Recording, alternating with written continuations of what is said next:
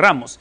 Entonces, quiero, lo que quiero hacer por unos minutos rápidamente, quiero tocar un poquito este tema y entrar un poquito a esto, porque esta es una de las metodologías que en lo personal recomiendo y, en cuestión de, la, predicación.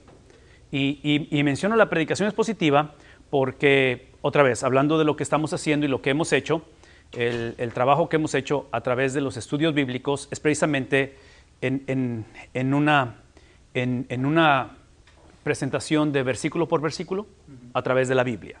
Entonces piensen en términos de metodología. No es la única manera de predicar, es la que en lo personal recomiendo y voy a tratar de construir mi caso del por qué. ¿okay? Con respecto a ello. Una de, las páginas donde encuentran muchos estos recursos es la página de Dr. Bob Utley, que es el comentario bíblico gratuito.org. Y ahí es donde van a encontrar el trabajo de este, de este hermano, de este teólogo, estaban hablando de teología, de este teólogo, donde él se ha dedicado por los últimos 50 años a escribir comentarios exegéticos, versículo por versículo, y el Señor le permite o le permitió llevar esto y traducirlo en 48 idiomas. Entonces, el de español es uno de ellos, obviamente, y es parte de lo que hemos usado y hemos estado trabajando con respecto a esto. Hablemos un poquito acerca de esto por, por los próximos minutos, y esta es la introducción a la exposición bíblica. Lo que estoy haciendo esta tarde, estoy trayendo básicamente, porque no hay ninguna idea original dentro de mi cabeza, ustedes saben que es el proceso de que aprendemos unos con otros, aprendemos de otros, unos con otros y aprendemos para otros. Entonces, ah, lo que estoy haciendo, estoy cazando material de la página de esta, de Dr. Bob Utley, y estoy usando material de Ministry Grid. ¿Han escuchado esa página? De Lifeway. Ministry Grid es una página con infinidad de recursos para la iglesia local.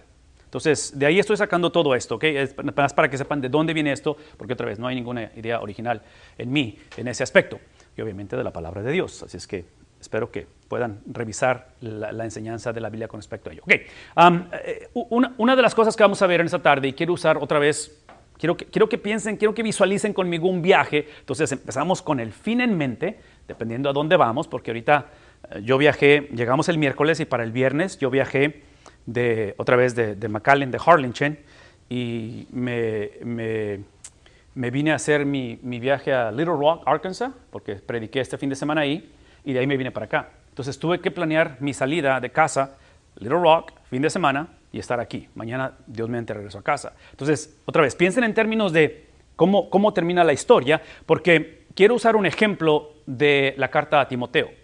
Y en la carta a Timoteo, para ilustrar esto, el problema que vamos a encontrar en esta provincia de Éfeso es precisamente lo que estábamos hablando ahorita, con respecto a la pregunta de teología, ¿verdad? ¿Qué es teología? Yo, yo argumentaría que toda conversación es teológica. Toda conversación eventualmente tiene que lidiar con quién es Dios. E inclusive vivimos en una cultura donde inevitablemente, eh, eh, eh, a mí me, en la iglesia donde pastoreé por ocho años, tenemos o tiene la iglesia todavía un convenio con una iglesia en Alemania y cada spring break esta iglesia de Alemania manda misioneros que son coaches, entrenadores de fútbol, soccer y vienen a First Baptist en Far y en el spring break hacen un soccer camp. Entonces, obviamente se vende muy bien la idea porque son entrenadores alemanes y eso, ah, imagínense un VBS, pero de deportes. Entonces, en el verano nosotros hacemos lo mismo, la iglesia hace lo mismo y cada año íbamos a Alemania, pero no para enseñar soccer, es para enseñar béisbol, porque el béisbol allá es nuevo, es un deporte nuevo o, no es tan popular. El punto es este. En los ocho años que me tocó pastorear la iglesia y cada año estar yendo, estar yendo, me tocó ver la transición cultural en Alemania, cuando, ustedes recordarán, hace algunos años, cuando explota ese éxodo de gente que viene del Medio Oriente. ¿Recuerdan eso o no recuerdan eso? Cuando explotó la cosa y toda la gente que inmigró, ah, sí, sí, Estamos hablando de que unos seis años de eso, cinco años. En fin, el punto es este. Cuando me toca ver la transición de esto, el, reto que tienen, y lo tenemos todos, pero especialmente ellos, cuando les llegan miles y miles de personas del Medio Oriente, ah, especialmente de culturas musulmanes, es de que la manera en que el musulmán procesa las cosas, el Islam, es un proceso teológico. Y el reto de países como Alemania, como Francia, todos esos países que son completamente post-seculares, ellos no tienen un punto de referencia teológico. Entonces, la, disyuntiva, la conversación es así, está así. Porque el, motor de arranque del Islam es teológico. No es bíblico, pero es teológico. ¿Me explico? Porque todos somos teólogos, algunos somos herejes, pero la teología es inevitable. ¿Verdad? Es el punto. Entonces, mi, punto es este, cuando, cuando no tienes punto de partida teológico o tu perspectiva es secular, ahí es donde nos metemos en problemas completamente serios. Entonces, menciono todo eso porque piensen en términos de teología falsa. Es mi punto. Es teología falsa. Entonces, Pablo se da la tarea de escribir estas cartas pastorales y entre ellas esto que produce, produce la estructura de la iglesia, el sistema de la iglesia, que en este caso va a ser un sistema obviamente corrupto porque la teología es corrupta. ¿Ven? Entonces, a nivel de iglesia, estas son unas cosas que me encantaría que pensáramos. A nivel de iglesia, lo que trágicamente hacemos, enfocamos en cambiar sistemas cuando no atendemos o no ponemos atención a la cuestión teológica. Estoy diciendo, que trágicamente nuestra gente, trágicamente, y podemos hacer un montón de ejemplos en eso, trágicamente nuestra gente, al ser ignorante de las escrituras, típicamente queremos lidiar con los síntomas en lugar de la raíz. Entonces Pablo está hablando acerca de esto. La naturaleza de la palabra de Dios, que es de donde emana todo este principio, el apóstol Pablo va a hablar en 2 Timoteo capítulo 3 acerca de esto, hablando a su representante apostólico, podemos decir así, en el caso de Timoteo, y dice, tú, sin embargo, ¿Qué es el mandato? ¿Qué es el imperativo? ¿Qué es lo que le está pidiendo? Que persista. ¿Qué es lo opuesto a persistir? Simplemente tirar la toalla, ¿verdad? Decir simplemente, y otra vez, piensen en términos de tirar la toalla con respecto a esto. No, no tanto que dejas el ministerio, es que negocias lo no negociable del ministerio. ¿Verdad? Ahora, otra vez, vamos a darnos el beneficio de la duda. Vamos a darle el beneficio de la duda a esta iglesia. Típicamente, trágicamente, la sutileza de Satanás, cuando eso sucede, esto sucede en lo que se le llaman los blind spots. ¿Qué sería en español blind spot? Piensen en términos de los espejos de los laterales que hoy en día con la tecnología pues ya no existen porque te dice ese, ese, ángulo que no se ve. Pero menciono esto porque eh, Pablo está instando a Timoteo a decir, tienes que persistir en las cosas que has, que has aprendido. Entonces, da la impresión que si lo opuesto a persistir es rendirse o es negociar, es el compromising, da la impresión que una persona que termina bien la carrera está conectada con un espíritu enseñable. Esa es la impresión que da. Estuvimos en el valle, ah, en el valle, donde vive el valle, pero vino Dr. Bob Utley, el cual es una persona con mucho conocimiento bíblico, e hicimos precisamente un QA, yo le hice un QA lo grabamos, una grabación profesional, y el hermano, el pastor que lo grabó, traía a un, a un este, recién graduado del seminario, un joven de una de las islas que están por Venezuela. Pero bueno, el punto es este. Eh, este grabamos el, QA, está en línea, si lo quieren, ahí están en las páginas esas que acabo de poner ahí, este, y es en predicación expositiva, es el QA, porque es el punto. Fue como una hora de QA, QA, QA, estuvimos él y yo grabando, y al final se me acerca este joven que no lo conocía, recién graduado del seminario, recién casado, y empezamos a, y me dice, hey, ¿qué onda con este brother? O sea, ¿por qué sabe tanto que no sé qué? Que, o sea, estaba así sorprendido. Y al final cuando nos íbamos me dice, ¿qué, qué, recomendación me tienes? Porque quiero ir a plantar una iglesia y no sé qué. Le dije, mira, brother, esta es mi única recomendación, porque no te conozco, a lo mejor no nos vamos a volver a ver. Si pudieras mantener el resto de tu vida ese wow, esa actitud de sorpresa, esa actitud enseñable, el resto de tu vida, es un buen principio. Porque trágicamente, conforme pasa el tiempo, empezamos, empezamos, empezamos a ver esto como tipo conferencia, el nuevo libro que sale, nueva, e, en lugar de un estilo de vida. En lugar de algo, en, lugar de decir voy a aprender porque lo que necesito hacer, que se convierta en lo que somos. Porque acuérdense, como líderes reproducimos no solamente lo que sabemos, reproducimos character, es lo que somos. Entonces, este tipo de cosas se viven. Eh, eh, no es tanto por, eh, y otra vez aquí podemos hablar de esto mm, toda la noche, pero en, mi opinión personal, para, para encomendar, para comisionar, para, no sé qué otra palabra usar, reconocer el llamado de alguien, sobre todo cuando piensas en una formación teológica, que si se puede, deberíamos de hacerlo, algo formal, teológicamente hablando, y hay muchas opciones hoy en día, como pastor, yo, no recomendaría a nadie que fuera al seminario, y esa es una opinión completamente personal, yo no recomendaría que nadie fuera al seminario a menos que ya tenga un poquito de terreno caminado en la predicación. Que predique, necesita predicar. ¿Sí me explico? Necesita predicar la persona porque a mí me tocó estar en la escuela y estudiar y, conocí gente que estuvo en el seminario y no tenían la menor idea qué es lo que iban a hacer. Y otra vez, obviamente es algo personal, ¿verdad? O sea, no, voy a juzgar ni nada, y no, tienes que tener figura todo esto.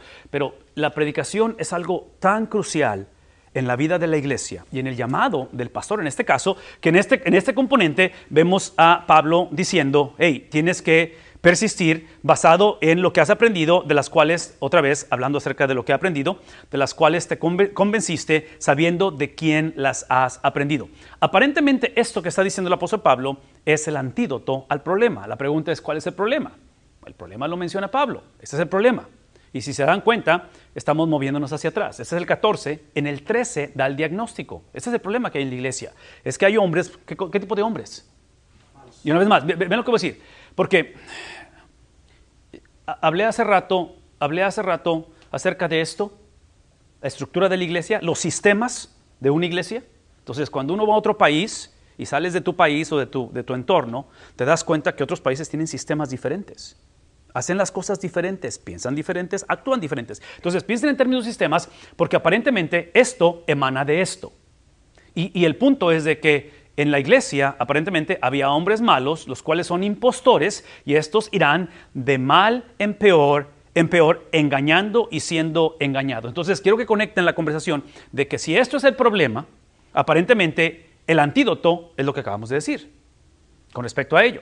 Entonces, esta, esta conversación que está teniendo el apóstol Pablo con Timoteo y obviamente con el liderazgo de la iglesia, eventualmente es el casamiento, si pueden pensar en fusionar Ah, estamos hablando de la importancia de la predicación, de el llamado a perseverar en el contexto de ser preservado. Entonces, aquí es donde encontramos otra vez esa fusión, ese casamiento otra vez de lo que vendría siendo intervención humana con intervención divina, si pudiéramos verlo de esta manera. Humanamente hablando, somos llamados a no tirar la toalla, ¿verdad? Rendirse no es opción, mantenemos el curso.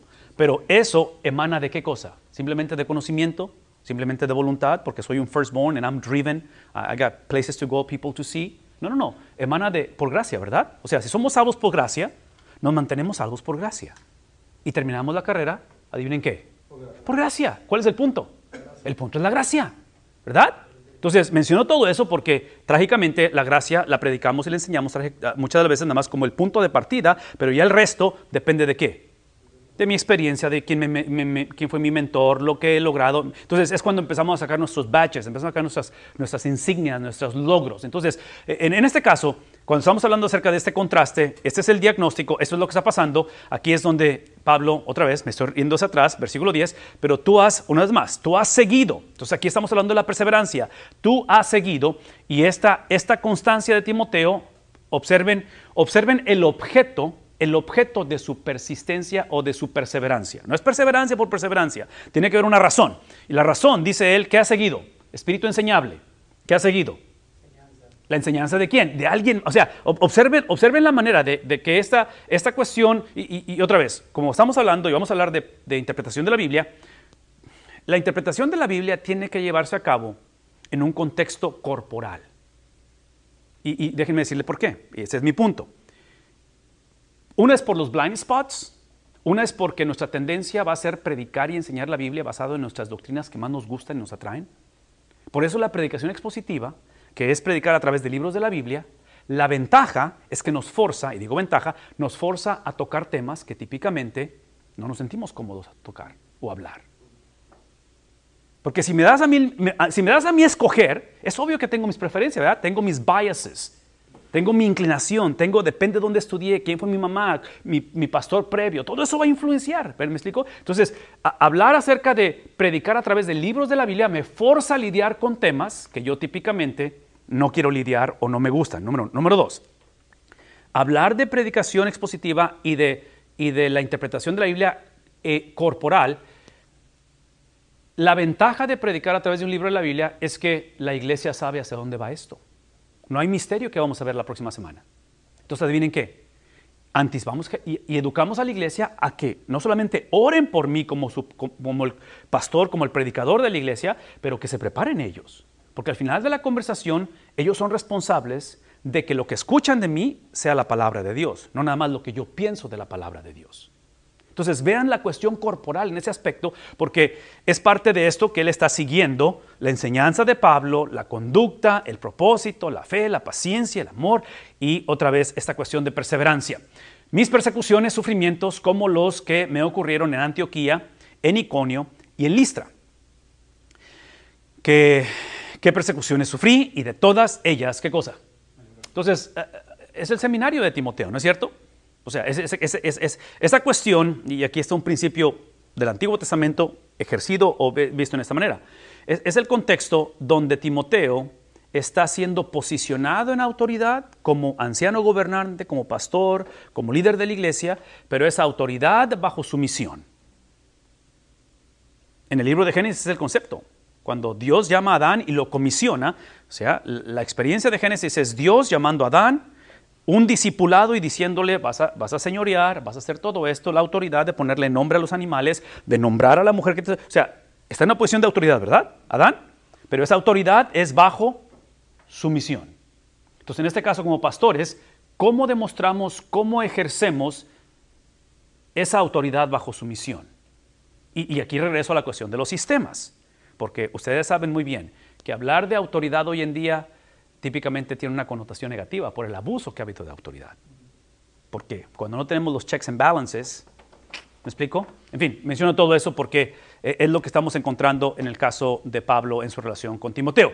Y en verdad, todos los que quieran, todos los que quieren vivir piadosamente, o sea, viene, eh, está, está, está recordándole a Timoteo su perseverancia, está hablando de su experiencia ministerial, Pablo, y la está reflejando, por favor escuchen lo que voy a decir, e, este es el contraste, perseverancia, ¿verdad? Pablo está diciendo, yo te he modelado lo que es perseverar, rendirse no es opción, entonces esta perseverancia la está procesando a través de la manera en que Dios preserva a sus hijos. ¿Cómo lo preserva? Y en verdad, esta manera en que preserva, todos los que quieren vivir piadosamente, porque, porque aquí hay un principio muy bueno, cuando hablamos de teología, y ahorita lo voy a, lo voy a expandir esto. Pero la teología o la doctrina correcta siempre es relacional. No es nada más para conocimiento propio o para profundizarme en mi relación con Dios. Siempre es para beneficio de otros. ¿Me, ¿Me, explico en ese aspecto? Entonces, menciono todo esto porque observen que todo lo que está mencionando lleva a una vida piadosa en Cristo Jesús, el cual dice van a ser, ¿qué cosa? ¿Qué es lo que va a producir? Va a, producir persecución. La pregunta es ¿por qué? ¿Por qué la teología, la cual es relacional, produce persecución?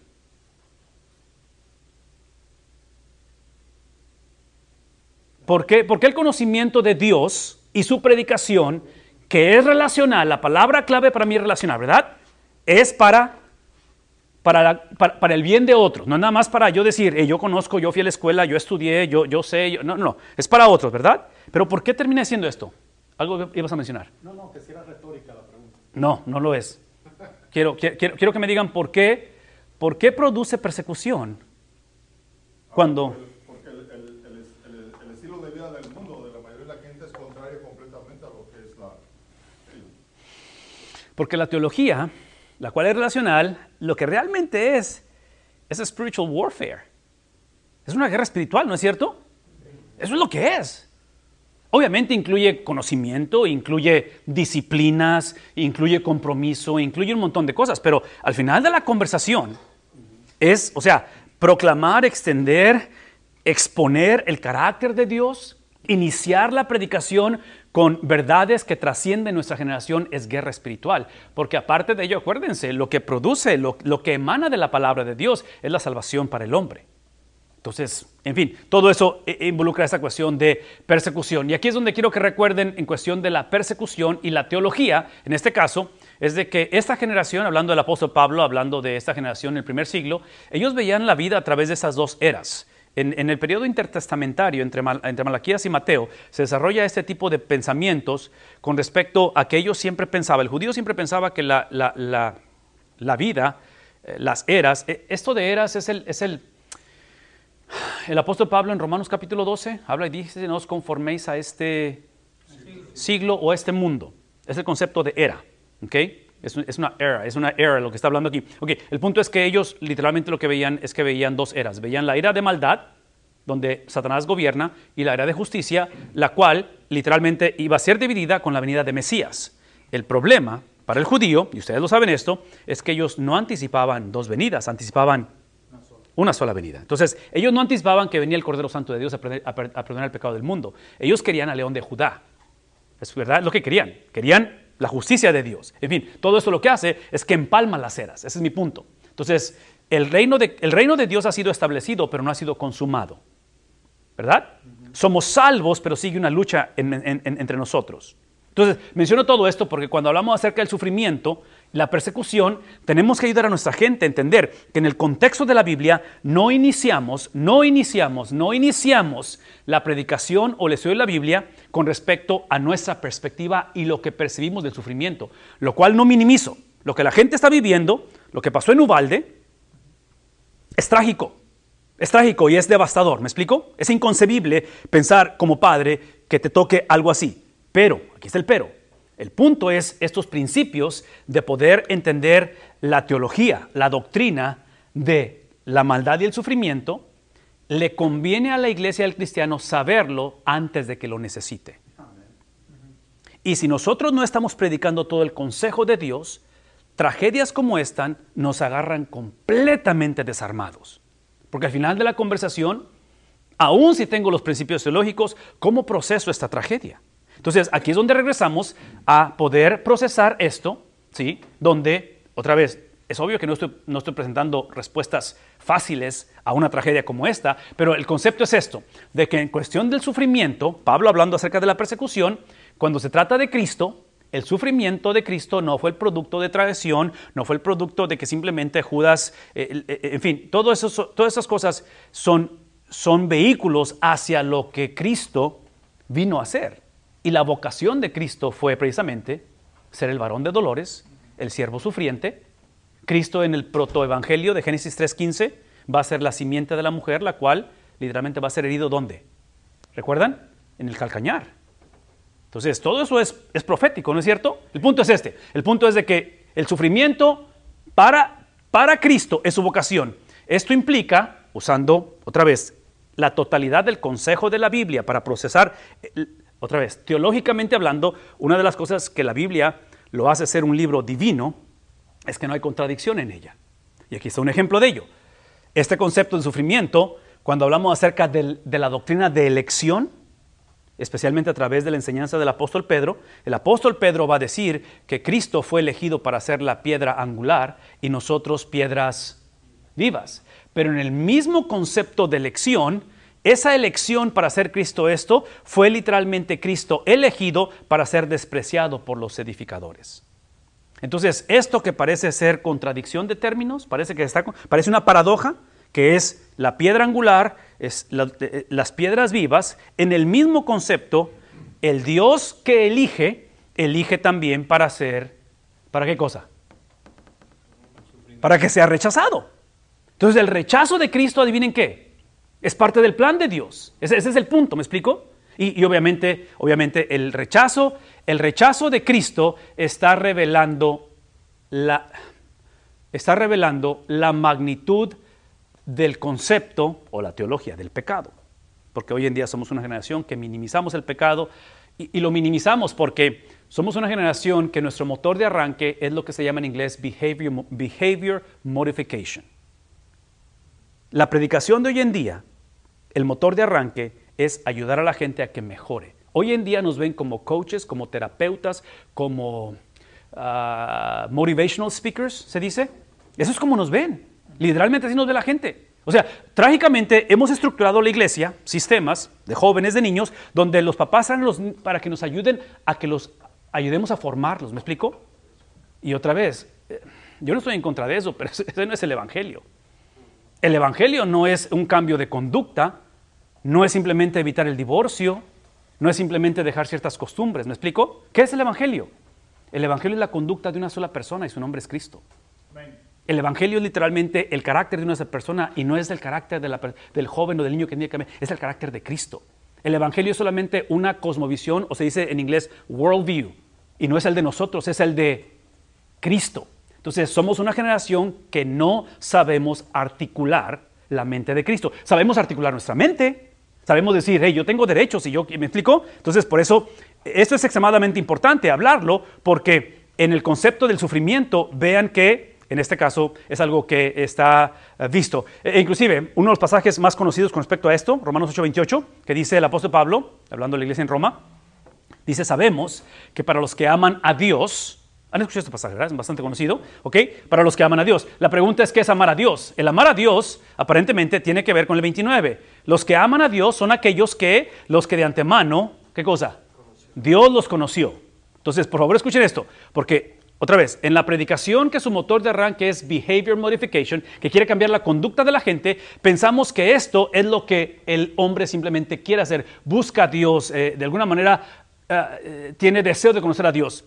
A la luz de la palabra de Dios, nadie puede buscar a Dios a menos que Dios se revele a él. ¿Me explico? Porque la condición del hombre es literalmente muerto en pecado. Ok, menciono eso porque esta cuestión de amar a Dios es a los que de antemano conoció, Dios los conoció, los predestinó a ser hechos. Entonces, el conocerlos tiene un propósito. El propósito es que seamos hechos, ¿qué cosa? Conforme a la imagen de quién? Entonces, el punto de la predestinación o el punto de ser conocido por Dios no es simplemente para evitar la tragedia y el sufrimiento. Ese, ese, es mi punto. Porque hoy en día mucha gente piensa, si somos hijos de Dios, es para no pasar por el sufrimiento. Inclusive, vine al Señor porque ya estaba cansado del sufrimiento. Cuando se nos olvida que el mismo Dios que salva determina los medios como salva, que es Cristo, y determina el propósito por el cual salva. Y aquí está diciendo el apóstol Pablo, hey, es la salvación, que Dios te conoció, esta es la salvación de que Él ha establecido el propósito, y en este caso es ser hechos conforme a la imagen de su Hijo. Y el propósito, bueno, es para que Él, hablando de Cristo, sea el primogénito entre muchos hermanos. Entonces, aquí es el punto. Posiblemente, posiblemente, esta cuestión, si para Cristo su vocación fue el sufrimiento, será posible que para el cristiano la vocación es también el sufrimiento. ¿Será posible? ¿Será posible que Hebreos 5.8 dice que Cristo fue perfeccionado a través del sufrimiento? ¿Será posible de que otra vez, Pablo nos acaba de decir en Timoteo, de que todo aquel que quiera vivir una vida piadosa, ¿qué va a producir? Entonces aquí es el punto, aquí es el punto. El punto con respecto al sufrimiento, por las eras, ¿recuerdan las eras? Las eras implica que el príncipe del aire es el que gobierna este mundo, temporalmente y debajo de la autoridad suprema que es Dios. Satanás, sí, el problema del cristiano y de la iglesia hoy en día es que cuando desconocemos la doctrina, desconocemos la palabra de Dios, el problema es que cuando sucede el sufrimiento, nuestra respuesta y tratamos a Satanás como si tiene la misma autoridad que Dios tiene. E-, ese es parte del problema. Porque una es que desconocemos el carácter de Dios, desconocemos la teología, desconocemos quién es Dios, tenemos una idea preconcebida de quién es Dios, y si Dios existiera, esto no debería suceder. Es lo que típicamente concluimos. Entonces, cuando sucede, cuando sucede lo nunca antes pensado, cuando sucede lo irreversible, cuando sucede lo que literalmente nunca pensamos que va a suceder, cuando sucede, no solamente Dios se convierte en un charlatán o se convierte en uh, una decepción, no solamente eso, pero por otro lado, Satanás lo, lo, lo, lo, etiquetamos y lo ponemos en, un, en una situación donde pensamos que él tiene igual poder que Dios, lo cual no es bíblico. ¿Qué estoy diciendo? Todo lo que estoy diciendo es de que en este caso, cuando hablamos acerca de, otra vez, está hablando acerca de los que sabemos, a los que aman a Dios, el amar a Dios, esa es, la razón que amamos a Dios. No es por lo que hacemos, es por lo que nos sucedió. ¿Sí, ¿sí ven la diferencia de eso? Amar a Dios no es por mi fidelidad, por mi perseverancia, porque quien me educó, por mi pasión y mi entrega. Y, y, ah, eso es el producto de. No, no, no, no, no, no estoy en contra de todas esas cosas. Pero amar a Dios es precisamente porque Él me conoció, porque Él literalmente determinó para qué me conoció. ¿Para qué me conoció? Me conoció para que yo fuera hecho conforme a la imagen de su Hijo. Literalmente dice Él, para que Él sea el primogénito entre muchos hermanos. ¿Qué es el punto? El punto es esto. Basado en eso, dice el apóstol Pablo, ahora sí, a esos que, aman a Dios es que todas las cosas cooperan o les ayudan para bien.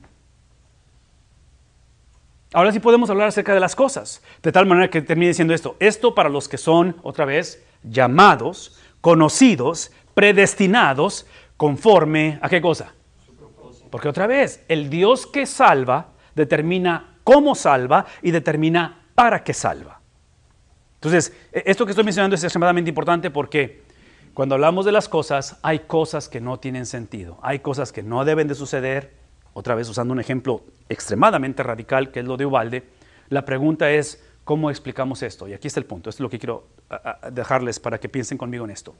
¿Cómo procesa el cristiano, en este caso el sufrimiento? Vivir una vida piadosa que va a producir persecución y todo esto. Este tipo de, este tipo de perspectiva o de, de, lo que estamos hablando, lo que produce en el cristiano es la habilidad de procesar lo inmediato a través de lo que está por venir. Entonces, Pablo no está diciendo que todas las cosas son buenas, pero en medio de todas las cosas encontramos literalmente la presencia de Dios. Y la manera en que lo hacemos es que basado en lo inmediato, la tragedia, otra vez, lo irreversible, el fallecimiento de alguien, lo procesamos a través de lo que está por venir. Porque en lo que está por venir, sabemos que literalmente el Señor, se lo pongo de esta manera, y, obviamente estoy hablando, estoy, estoy usando ejemplos negativos, hay cosas muy buenas también, pero hablando del sufrimiento, la maldad del sufrimiento, la maldad y el sufrimiento sirven los propósitos de Dios. ¿Los entendemos los propósitos de Dios? No todo el tiempo. ¿Sí? No todo el tiempo. Y aún si los entendiera, el hecho del luto que hay en mí, el hecho de la pérdida que siento, que estoy experimentando, probablemente aún los principios. Por eso muchas de las veces, ustedes saben, el ministerio es simplemente de presencia, ¿no es cierto? Hay momentos en que literalmente simplemente llorar con los que lloran. ¿Qué más puedes hacer? O sea, no es tiempo para estar dando este tipo de explicaciones teológicas. Entonces, menciono todo eso por lo siguiente, porque esto me ayuda a entender que si puedo procesar la pérdida, muchos tenemos la imagen de que lo que Dios, lo que Cristo viene a hacer en su segunda venida es recompensar la perseverancia del cristiano. Yo lo que entiendo de la Biblia es que lo que viene a ser Cristo cuando Él venga por segunda vez, Él no viene a recompensar, sí, sí va a haber recompensa, pero Él viene a restaurar lo que se perdió. Inclusive por eso tendremos un cuerpo glorificado, ¿no es cierto? Entonces menciono esto porque procesamos lo inmediato a través de lo posterior. Ahora, esto es importante porque aquí es donde entraría para mí el evangelismo. Ah, todo lo que acabo de mencionar yo argumentaría que es para el cristiano. Ese es mi argumento. Pero para el que no conoce de Cristo, si esto lo estoy predicando el domingo en la mañana, y tengo, obviamente el domingo en la mañana hay un montón de gente que está mezclada la cosa, para el no cristiano, aquí es donde le daría la advertencia. Porque si esto es cierto, el cristiano procesa lo inmediato, la pérdida, lo irreversible, lo trágico, a través de lo que es lo posterior, porque para nosotros la muerte del, cristiano no es un punto, es una coma, ¿verdad? No es, la, no, no es el cesar de la vida, es simplemente un periodo en el cual procesamos esto a través de esto. Para el no cristiano, para el cristiano la tragedia se procesa a través de restauración. Eventualmente todo será restaurado, ¿verdad? Eventualmente. Para el no cristiano, esto está a la inversa. Toda bendición para el no cristiano en aquel día será para juicio. Una vez más, para el no cristiano, porque Dios bendice al justo y al injusto. ¿Verdad? ¿No? ¿Sí? Dios bendice. No hace excepción de personas. Dios bendice. Entonces, toda bendición que el ser humano está experimentando ahorita sin Cristo va a ser enjuiciado por ello. Entonces, es, la inversa de este principio. El punto es que en la predicación, aquí es donde encontramos el perfect storm, ojo del huracán. ¿Recuerdan esa película? Perfect storm, cuando se hundan dos huracanes. ¿Sí? Este es el reto del, del predicador. Nuestro reto es el sobreenfatizar en tratar de explicar el sufrimiento del cristiano. Hoy en día queremos hablarle a los que sufren y de alguna manera, otra vez esto, pero trágicamente negociamos o somos negligentes en advertir al no cristiano, sí, todavía, porque potencialmente puede ser salvo, eventualmente, que lo postrero juzgará lo inmediato. Entonces, menciono todo esto porque otra vez, nuestra gente, somos una generación tan ignorantes de la Biblia que cuando sucede la tragedia, están esperando que les demos explicación tras explicación, tras explicación, tras explicación, tras explicación. Si somos honestos, el 85 al 90% del sufrimiento de nuestra gente en la iglesia es self-inflicted. Es negligencia, simplemente porque ignoramos las escrituras. Pero no solamente se causan dolor a sí mismo, ahora nos van a quitar el tiempo a nosotros de que tenemos que ayudarles a enderezar su conducta y las consecuencias de todo lo que han vivido y otra vez, puedo, suena un poquito crítico esto, pero yo no estoy en contra de consejería matrimonial, estoy en contra de consejería matrimonial entre cristianos, porque mucho de lo que hacemos como cristianos, ¿me explico? Es así como que, eh, o sea, espérame tantito, ¿cómo es posible? ¿Cómo es posible que me estés diciendo esto cuando... Entonces, yo estaría más a favor de consejería matrimonial para el no cristiano, porque ese no conoce, ese no sabe. Esa pareja no sabe absolutamente nada. Ok, ¿tiene sentido esto? A ver, hábleme tantito. Díganme, ¿qué piensan? Más o menos.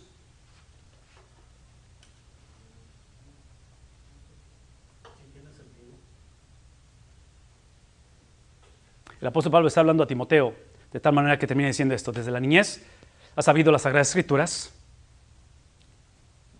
Ya llegó al punto, ¿no es cierto?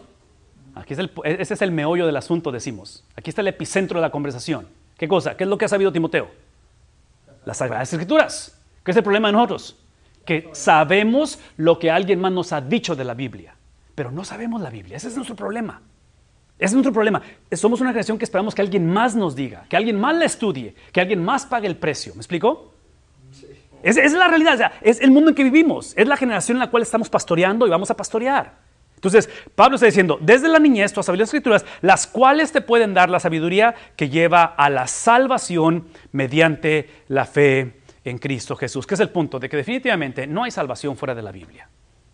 No, no hay manera que el hombre pueda ser salvo fuera de la Biblia. No, no, si está claro.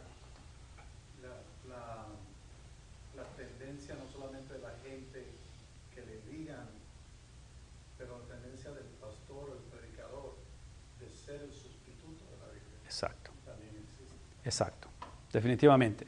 Y, aquí es donde yo enfatizaría esto con respecto a la salvación. La salvación es exclusivamente por la palabra hecha carne. Su nombre es... La Biblia no salva, salva a Cristo. Pero la Biblia apunta a Cristo. Número uno. Y número dos, acuérdense lo que hice hace rato. Dios es el que salva. Dios ha determinado cómo salva. ¿Verdad?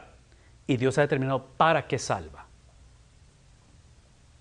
salva para que obedezcamos la Biblia. No somos salvos por obedecer la Biblia, pero ya que somos salvos, adivinen qué. Somos salvos para obedecer la Biblia. ¿E-, ¿Está claro eso? Pero menciono todo eso porque hoy en día nuestro sobreénfasis está en que la gente sea salva. Pero como somos una generación extremadamente autónoma, individualista, yo estoy de acuerdo en que me digas que soy salvo por Cristo. Nada más no me digas para qué soy salvo porque es mi vida, es mi dinero, es mi juventud, es mi matrimonio, son mis hijos, es mi vejez. Eh, eh, ¿Ve lo que está pasando aquí? No, esa es una distorsión del Evangelio. Divorciar esto, por eso es que ignoramos las escrituras. Entre paréntesis, un, paréntesis muy importante. Una de las razones por qué somos salvos para la palabra de Dios es porque es porque una de las cosas que calificó a Cristo como el mediador, como el salvador, una de las cosas que hace Cristo, el mediador entre Dios y los hombres, es que Cristo cumplió la palabra. O sea, al principio hablé acerca de autoridad bajo sumisión o sujeción. Entonces, Cristo lo que hace es que Cristo se pone debajo de la palabra del Padre, cumple la palabra. Cuando viene Juan el Bautista para ser bautizado, es para que se cumpla, ¿no es cierto? Cristo va a ser circuncidado. Está, cumpliendo, está, está llevando a cabo el cumplimiento de lo que Dios había establecido. Entonces, Cristo se posiciona debajo, lo hace por 33 años, una vida en perfección de obediencia a la palabra, cumple toda la palabra, esa obediencia perfecta de Cristo debajo de la palabra es lo que garantizó que ese domingo, primer día de la semana, cuando está en el sepulcro, Él salga. La razón que Cristo sale de la tumba, una de las razones principales, es por su obediencia perfecta. Pero aquí está el punto. Ustedes y yo sabemos que la salvación del hombre es una doble transacción legal. Se le llama imputation. ¿Sí? ¿Han escuchado ese término teológico? ¿Sí? El, imputar. Entonces, esta es la salvación del hombre. Salvación del hombre es el primer Adán me transfirió, me imputó, me acreditó su pecado. Tengo una, soy, soy hijo del primer Adán, ¿verdad? Obviamente ese pecado de Adán está en mí. Nacemos separados, ¿sí? El salmista dice en el Salmo 51, en pecado me concibió mi madre. Pero ese pecado también yo lo practico voluntariamente, ¿verdad? Entonces es la combinación de ambas. No, no podemos culpar a Adán y decir, ah, por Adán es que... No, no, no, no. Es cierto que nos, ha transferido eso, pero también voluntariamente, free will, libre albedrío, fuimos creados a la imagen de Dios, lo cual implica que el hombre nace con la habilidad de escoger. Pero como somos hijos del primer Adán, nuestra, nuestro libre albedrío antes de Cristo es hacia dónde? Hacia el pecado. Y pecamos no porque queremos, pecamos porque tenemos. There is a legal component en esta cuestión del pecado, ¿verdad? Porque lo que cometimos ante Dios es lo que se llama cosmic treason. O sea, legalmente fuimos separados de Dios, no tiene nada que ver con conducta, no tiene nada que ver con sentimientos, no tiene nada que ver con conocimiento. Legalmente fuimos separados de Dios. Entonces, el pecado que practicamos es por herencia, por transferencia y también por voluntad propia. Aquí es el punto. De la manera en que el primer Adán me transfiere a mí el pecado, de esa manera yo le transfiero a Cristo mi pecado, y por eso es que Pablo dice en 2 Corintios, el que no conoció pecado por nosotros, ¿qué cosa? Entonces Cristo se hace responsable y literalmente Cristo se convierte, ese viernes, se convierte en la expresión más grotesca, más obscena de la acumulación de todo el pecado de todo hombre confesado. ¿Sí? ¿Conmigo? Entonces, esa es, una transacción legal. Legalmente le estoy poniendo. Entonces, vean lo que voy a decir. Eso implica que la muerte de Cristo, el castigo de Cristo, Cristo es merecedor de ese castigo. Porque Él se hizo responsable de nuestro pecado. Él no era culpable, pero era responsable. ¿Ven la diferencia? Les dije que tengo tres hijos. Mis, tres hijos manejan tres carros y los tres carros, adivinen qué dicen los carros. Son míos, están a mi nombre. Entonces, si ellos cometen algo con el carro que traen, ellos van a ser culpables, pero ¿quién es responsable? Yo soy responsable.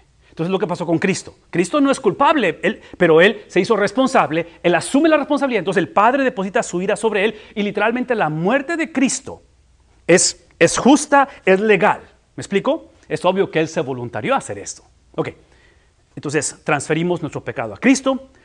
El problema con esa transferencia es que esa transferencia solamente nos posiciona legalmente como personas inocentes. Y la inocencia no es suficiente para tener una relación con Dios.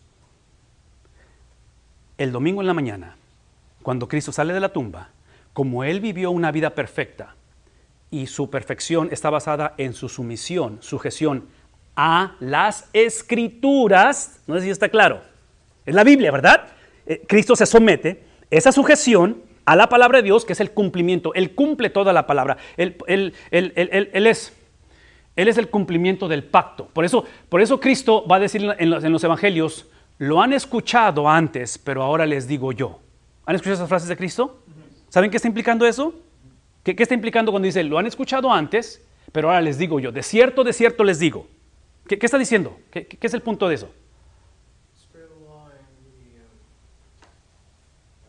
Ustedes lo escucharon, pero yo lo viví. Yo lo, hice. Exacto. Esa es una. Pero hay otra, hay otra parte. Eso es extremadamente importante. Pero hay otra parte más, un poquito más importante que eso. Um,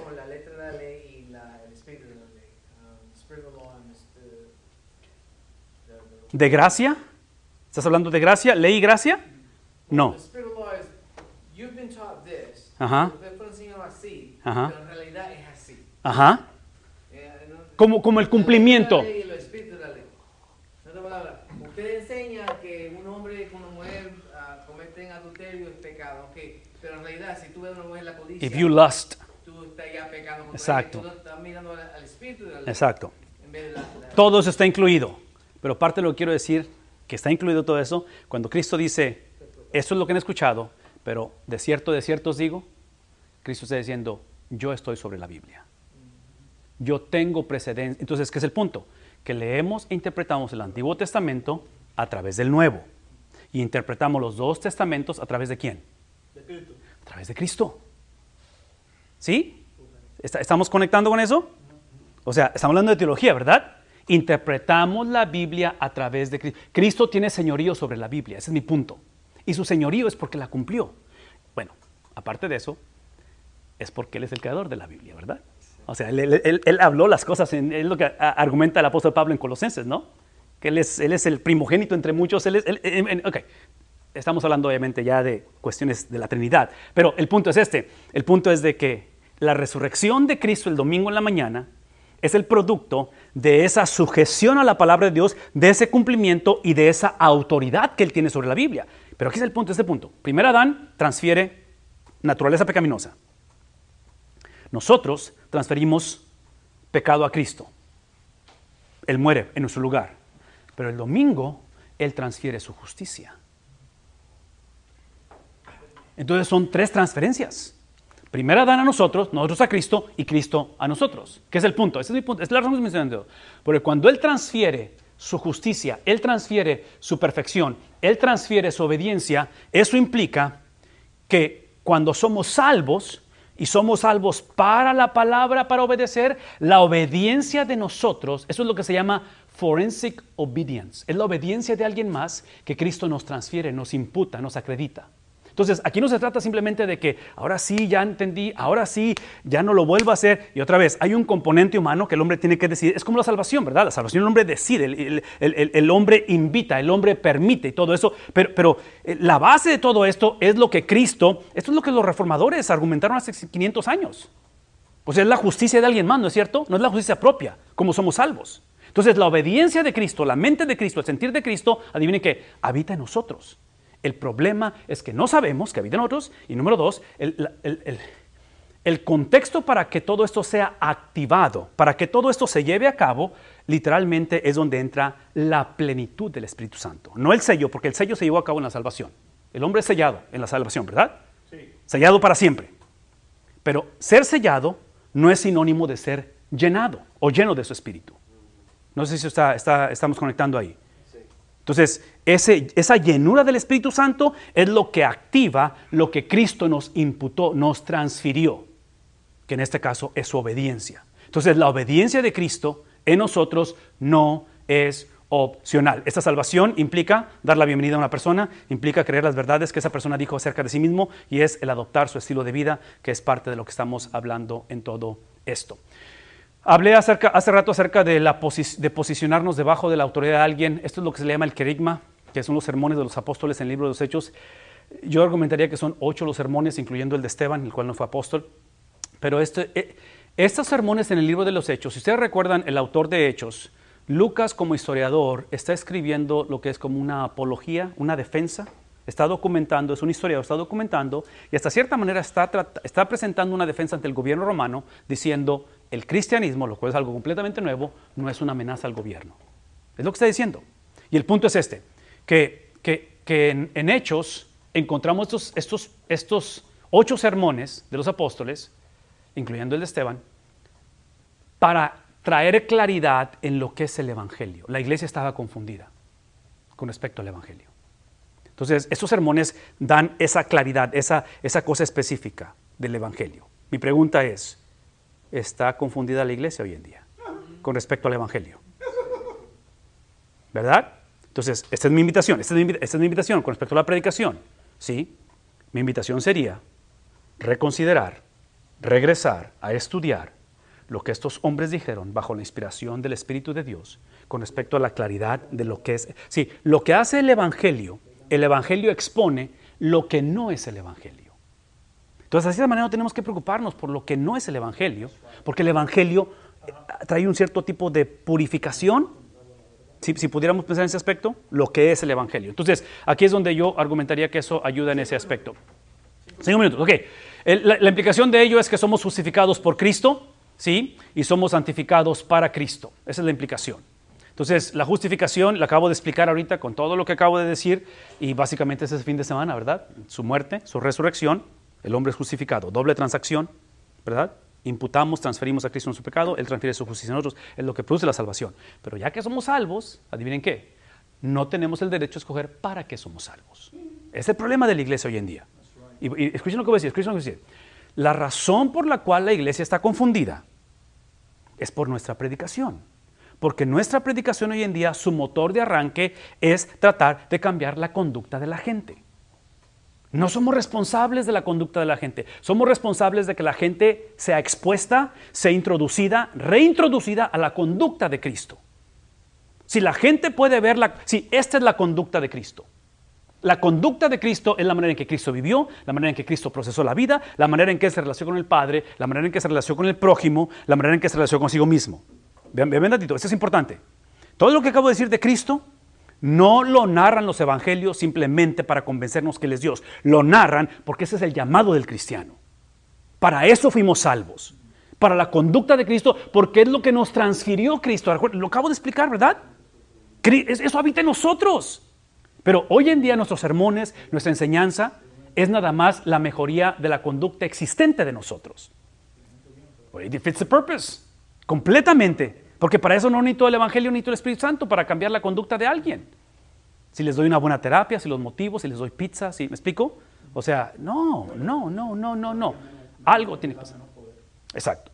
Ok, con esto termino. Toda escritura es inspirada, otra vez, y, en este caso, esta inspiración, aquí es donde entramos en la interpretación de la Biblia, porque hablar de la inspiración de la Biblia, tenemos que conocer, tenemos que saber y responder estas preguntas. ¿Cómo se escribió? ¿Quién lo escribió? ¿Para qué lo escribió? ¿Me explico? Aquí es donde entra la interpretación de la Biblia. Entonces, habla de que es inspirada por Dios y útil para enseñar, para reprender, para corregir, para instruir. Todo esto lo está diciendo Pablo a Timoteo en un contexto de confusión. ¿Con el propósito? ¿Cuál es el propósito de esta inspiración? Otra vez, teología es relacional, doctrina es relacional. ¿Recuerdan eso? Teología relacional, lo cual implica que es para que el hombre de Dios sea perfecto, equipado para toda buena obra. Es el, es el componente, otra vez, relacional, y aquí es donde tenemos que somos santificados a través de su palabra. Entonces, y esta es la razón, porque al final de la conversión lo que obtenemos es Cristo, Él, Él es nuestra herencia. ¿sí? Y aquí es donde tenemos que regresar al concepto de cómo alimentamos a la grey y lo hacemos a través de en la presencia de Dios y de Cristo Jesús. Otra vez, Pablo instruyendo a Timoteo con respecto a ello. ¿Qué es, qué- qué es el punto en la predicación? Esto es importante. El punto de la predicación, si es en presencia de Dios y de Cristo Jesús, Él es la audiencia. Otra vez, no mi, mi- mi propósito de predicar no es que la gente cambie, es el trabajo del Espíritu Santo. ¿Sí? Mi propósito es introducir, reintroducir el carácter de Dios. ¿Quién Cristo es? Si mis jóvenes pueden articular el carácter, la mente, el sentir, el pensar de Cristo, we're in good shape. Pero ¿qué es lo que típicamente articula la gente? Sus derechos, lo que piensan, lo que dice Facebook, lo que dice, ¿me explico? O sea, es, es, un- es una confusión tremenda la que hay hoy en día. En fin, am, déjenme pararme aquí tantito. Hay unos versículos más de Timoteo que vamos a ver ahorita y tomar nuestro break y regresamos.